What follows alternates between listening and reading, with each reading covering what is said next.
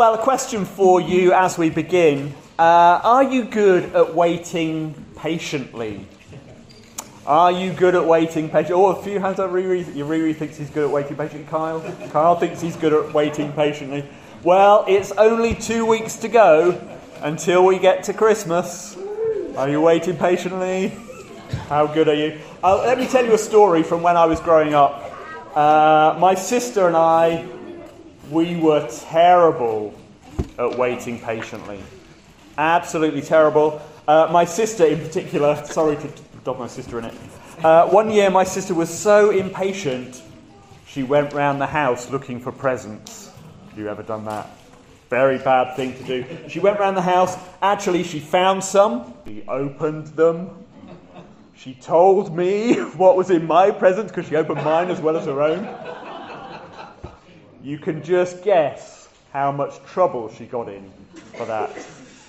Well, if you think waiting patiently for Christmas is hard, well, in our Bible reading today, God's people have been waiting.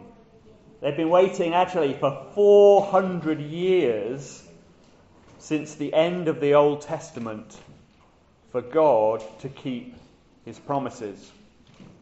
I'm going to read to you the words with which the Old Testament ends because it's relevant for our, our um, Bible reading that we've had this morning.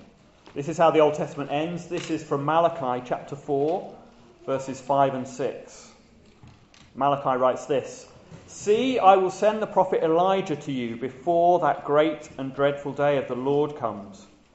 He will turn the hearts of the parents to their children and the hearts of the children to their parents or else I will come and strike the land with total destruction. And so the Old Testament closes. God is coming. That's what that Malachi passage means. God is going to come into his world. And it will be a great day, but it will also be a terrible day. A great day if you're ready, a terrible day if you're not. And so God promises to send someone ahead in advance to help to get his people ready. That's how the Old Testament ends, and so God's people start the long, long wait. Uh, if you've closed your Bibles, it would be great to open them again to the start of Luke's Gospel uh, on page 1023. And that's where we're going to pick up the story in verse 5. Luke introduces us to two people, uh, a godly couple, an elderly priest called Zechariah and his wife Elizabeth. Uh, but they have something in common with Abraham and Sarah, who we've been thinking about in our, our Bible series in Abraham, in Genesis. They too have been suffering from the pain of childlessness. It's probably been harder for them. They, they don't have a, a promise from God to say that, that their family is going to have more descendants in than the stars of the, in the sky. For them, it's just been the long, quiet shadow of sadness that infertility can bring. But for Zechariah, today is not a day for, for dwelling on such things. Um, today, actually, is the high point of his priestly career. Today, he's on duty at the temple in Jerusalem, and we're told that the lot has fallen to him, and today he gets to be the one who burns the incense in the temple. Now, we might not realize how big a deal that was.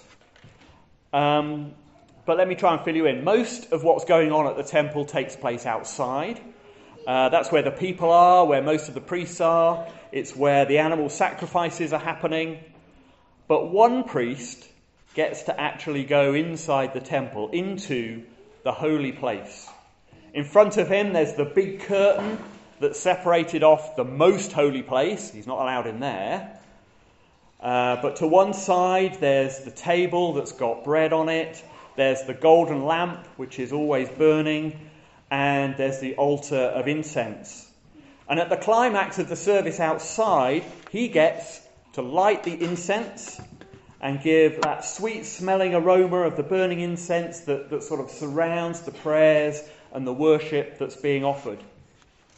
And this was such an honour that apparently a priest got to do that only once in their life. Once they'd done it, they weren't allowed to do it again. And actually, for some priests, they'd never get to do it at all. If the lot never fell to them, uh, they'd never get to do it. So here's Zechariah. It's his big day.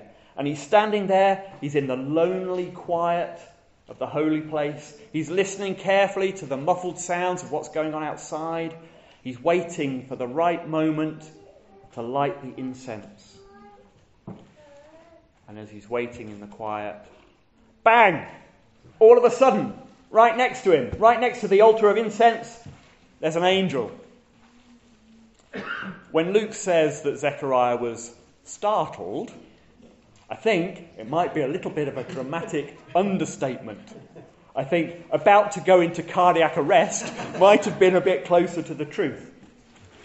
Uh, we don't know exactly what an, an angel would look like, uh, but here, as elsewhere, the angel's opening words are, Do not be afraid, which is quite understandable given that Zechariah is absolutely terrified. But then when the angel speaks, what he says is an even bigger shock than his appearance. Let me paraphrase what um, the angel says uh, in verses 13 onwards.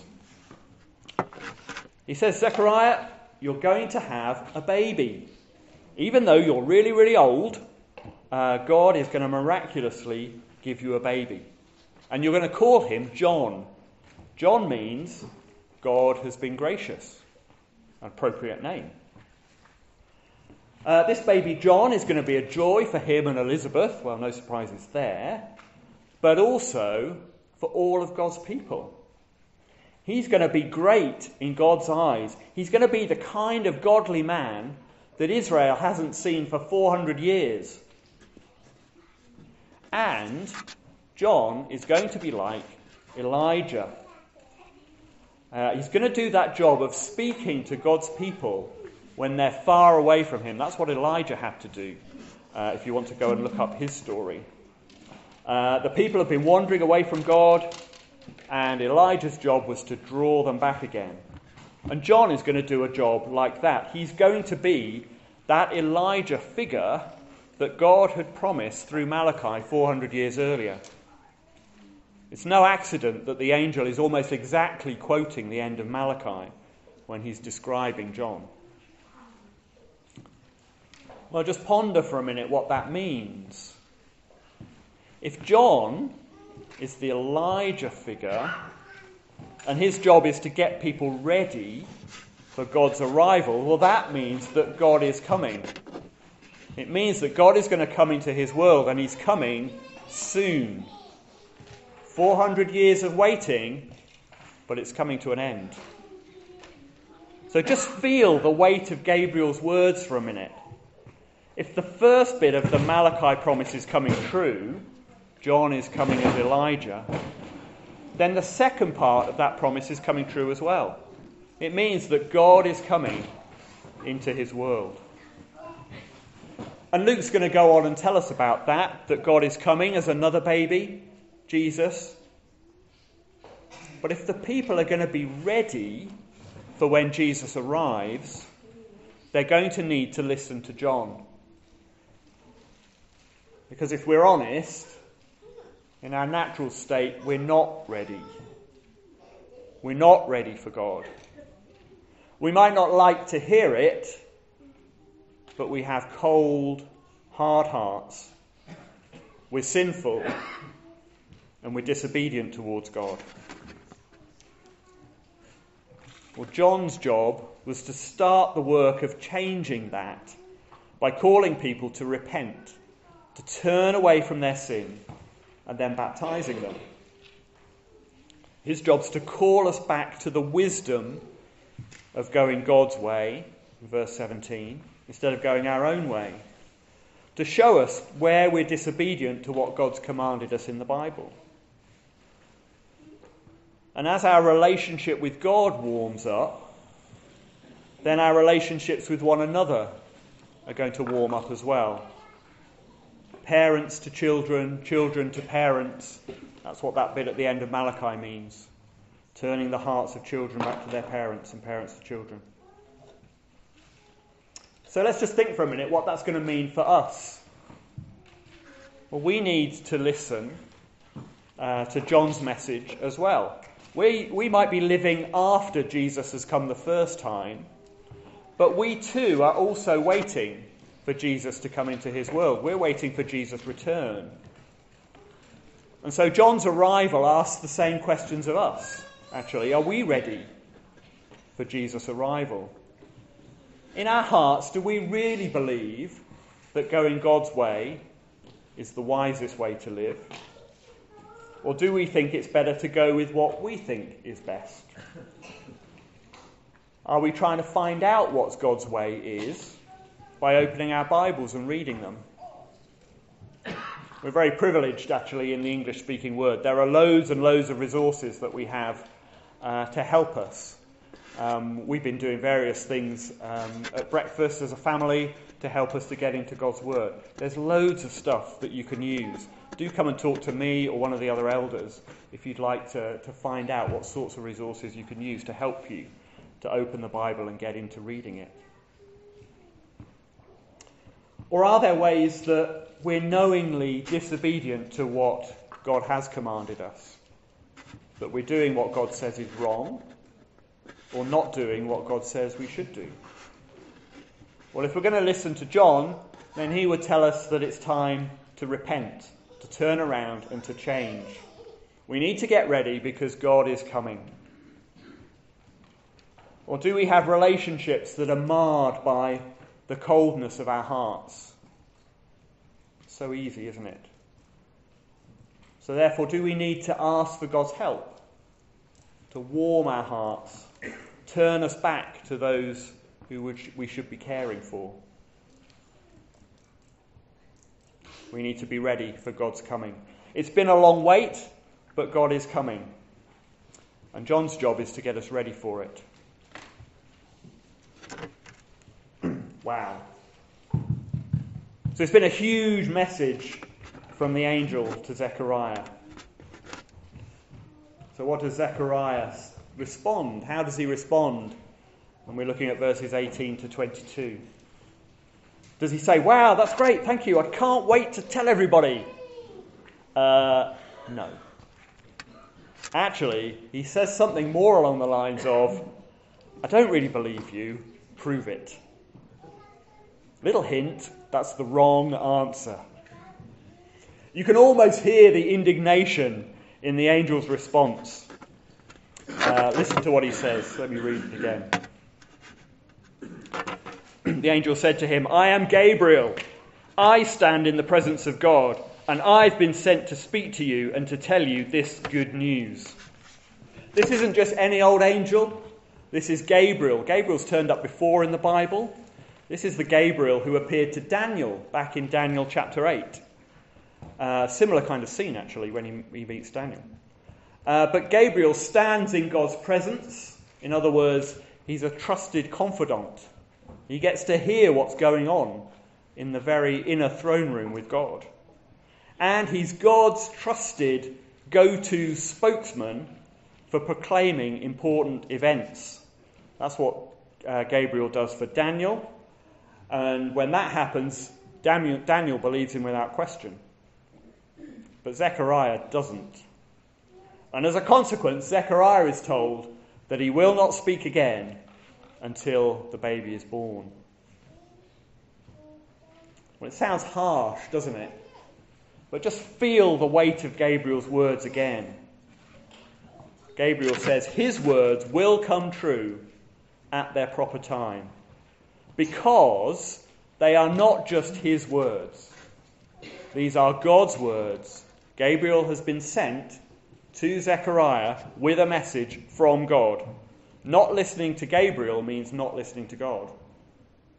And Gabriel's message is good news. This is gospel. It's the beginning of the gospel about Jesus. If Zechariah isn't prepared to listen to that, then Gabriel says no one is going to be able to listen to Zechariah, at least not for a while. And Zechariah should have known better, shouldn't he? He knew what God had promised in the Old Testament through prophets like Malachi. But I guess I guess it was just that God's people had been waiting for so long. Maybe Zechariah had started to feel like God had forgotten. But Zechariah's own name means the Lord has remembered. God hasn't forgotten. And Gabriel says to Zechariah that he's come in response to, to Zechariah's own prayer in verse 13. I guess Zechariah's been praying about their childlessness. Had he thought that God had forgotten about that as well? Through all those long, long years of painful childlessness? No, God hasn't forgotten. The Lord has remembered. Well, Eventually, Zechariah emerges from the temple and he has a slightly bizarre hand wavy game of charades and manages to communicate what's happened to him inside the temple. Um, I guess he never actually got to burn the incense. Poor old Zechariah misses out on his big day. Um, more positively, though, it, it looks like Zechariah's punishment, harsh though it seems, has had some kind of restorative effect on his faith uh, we'll find out more about this in the, in the sermons to come. Neil, I'm looking at you because you get to preach on this bit. Uh, for nine months, his enforced silence reminds him of God's undoubted power to do what he has promised to do, that his words will come true. And eventually, as Gabriel says, that happens, his words come true, John is born, Zechariah's doubts are gone at that stage. He speaks again. It's interesting by contrast that his wife Elizabeth, her response to all of this is much, much better than Zechariah's. She says, The Lord has done this for me. In these days he has shown his favour and taken away my disgrace among the people. That's what she says in verse 25. And actually, it's the beginning of so much more than just that. It's not just God showing his favour to Zechariah and Elizabeth, although it is that. It's the beginning of God showing his favour to the whole world. And removing not just the pain and sorrow of childlessness, but actually removing the disgrace of our sinfulness. As Jesus comes to live and die laying down his life in our place, paying the penalty for our sin, and bringing us new life, not just the new life of a, of a new baby, but eternal life for anyone who'll turn to Jesus in repentance and faith. So then, what about us? What's our response going to be like? I guess we have a choice, don't we? Are we going to be disbelieving like Zechariah, doubting that God will keep his promises? I guess if I'm honest, I have to say sometimes yes, I'm a bit like that. Especially if we have to wait for a long time or when the fulfillment of God's promises look unlikely. Zechariah doubts that God will give him a baby because of his age. It's been a long wait and it looks really unlikely that that promise will come true. And we too are waiting, aren't we? We're waiting for Jesus' return. Do we doubt that Jesus will come back because we've been waiting for such a long time? I guess sometimes we can. Have we stopped expecting that Jesus will come into his world again? Are we really living like we believe that Jesus will return? He could come back this afternoon. Are we really living like that? Are we putting off sin? Are we telling other people about Jesus' return as judge?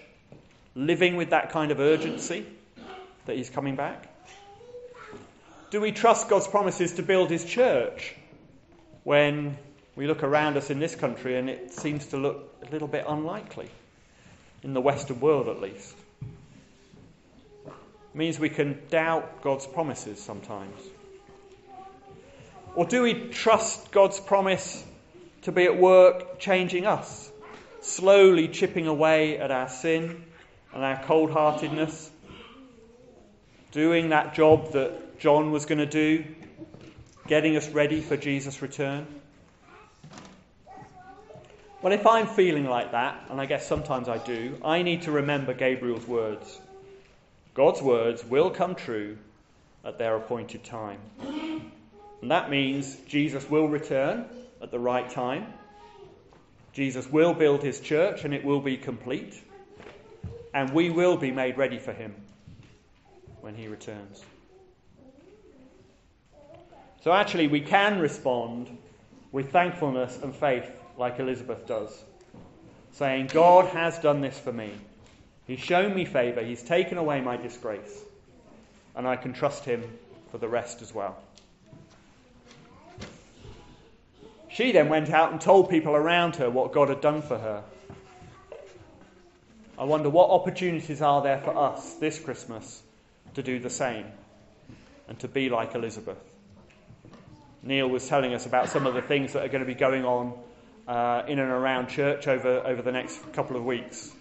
Actually, this is one of the easiest times of year to tell people about what God has done for us and to rejoice in it. So let us be like Elizabeth and do that. Well, maybe after all of that, still, if we're honest in our hearts, we're still thinking we've got a few doubts and a few uncertainties. Well, fortunately, if you are like that, then Luke is here to help us. So, final point, and much more briefly. Let's look back at verses 1 to 4. You might have noticed I skipped over them.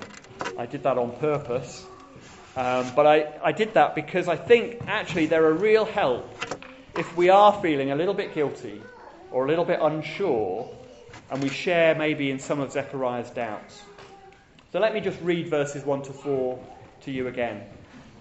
It says, Many have undertaken to draw up an account of the things that have been fulfilled among us, just as they were handed down to us by those who were from the first were eyewitnesses and servants of the word. With this in mind, since I myself have carefully investigated everything from the beginning, I too decided to write an orderly account for you, most excellent Theophilus, so that you may know the certainty of the things you've been taught. Well, we might not know very much about this Theophilus chap, but he's a lot like us.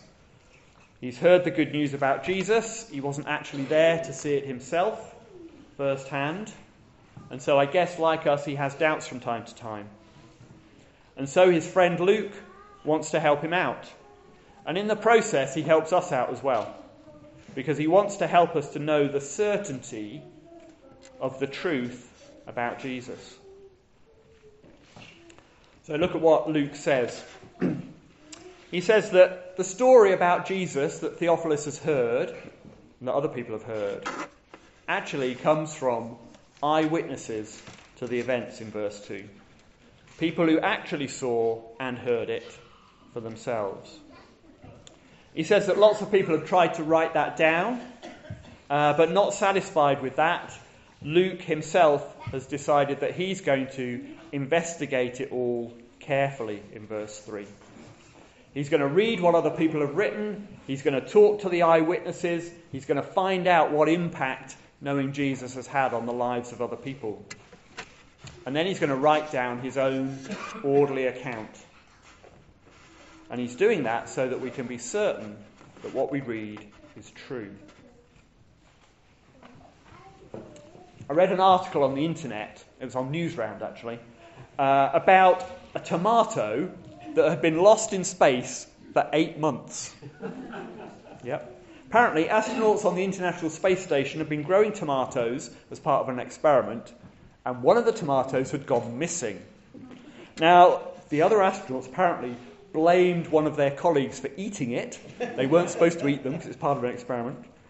Um, they thought he got hungry or something, I don't know. Uh, he denied it. Um, but the, um, the person writing the article wanted to find out what had happened. He'd spoken to the astronauts involved, interviewed them, and it turned out that the next crew on the International Space Station eventually had, had searched around and found, managed to find this missing tomato, which had sort of floated off in the weightlessness of, of space and got lodged in some corner somewhere. And so now we know the truth. Actually, no one had eaten the tomato. The a- astronaut was innocent.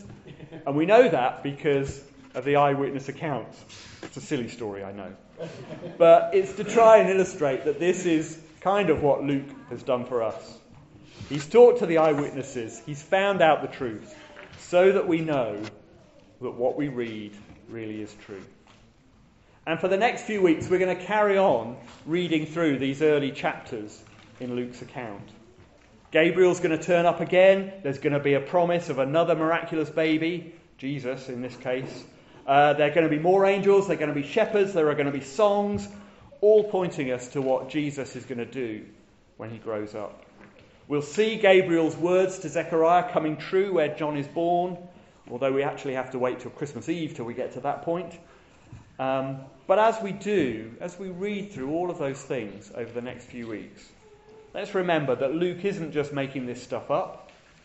These are eyewitness accounts. This isn't just a nice, fluffy story that we can tell at Christmas time to make ourselves feel happier. These are eyewitness accounts he's investigated carefully so that we can know the certainty of what we've been taught. So we need to listen up. Over the next few weeks, we need to listen up and we need to know the certainty of what Luke is saying to us. It's been a long wait, but God is coming. And John's job is going to be to get us ready for that by helping us to repent. So, are there things that we need to change to become wiser and more obedient to God's commands? Are there relationships where we need God's help to warm our hearts, turn our hearts away from ourselves and towards the people we should be loving? And we shouldn't be doubting God's promises like Zechariah, but we should be thanking God for them like Elizabeth. So remember Gabriel's words. God's words will come true at their appointed time. Jesus will return at the right time, his church will be complete, we'll be ready for him. So let's pray. Give thanks to him. Heavenly Father, we do thank you that you keep your promises. Thank you that what you say will come true at the appointed time. Thank you that you were getting people ready for Jesus' arrival by sending John. And thank you that as we listen to John as well, you can get us ready for Jesus' return. In Jesus' name, Amen.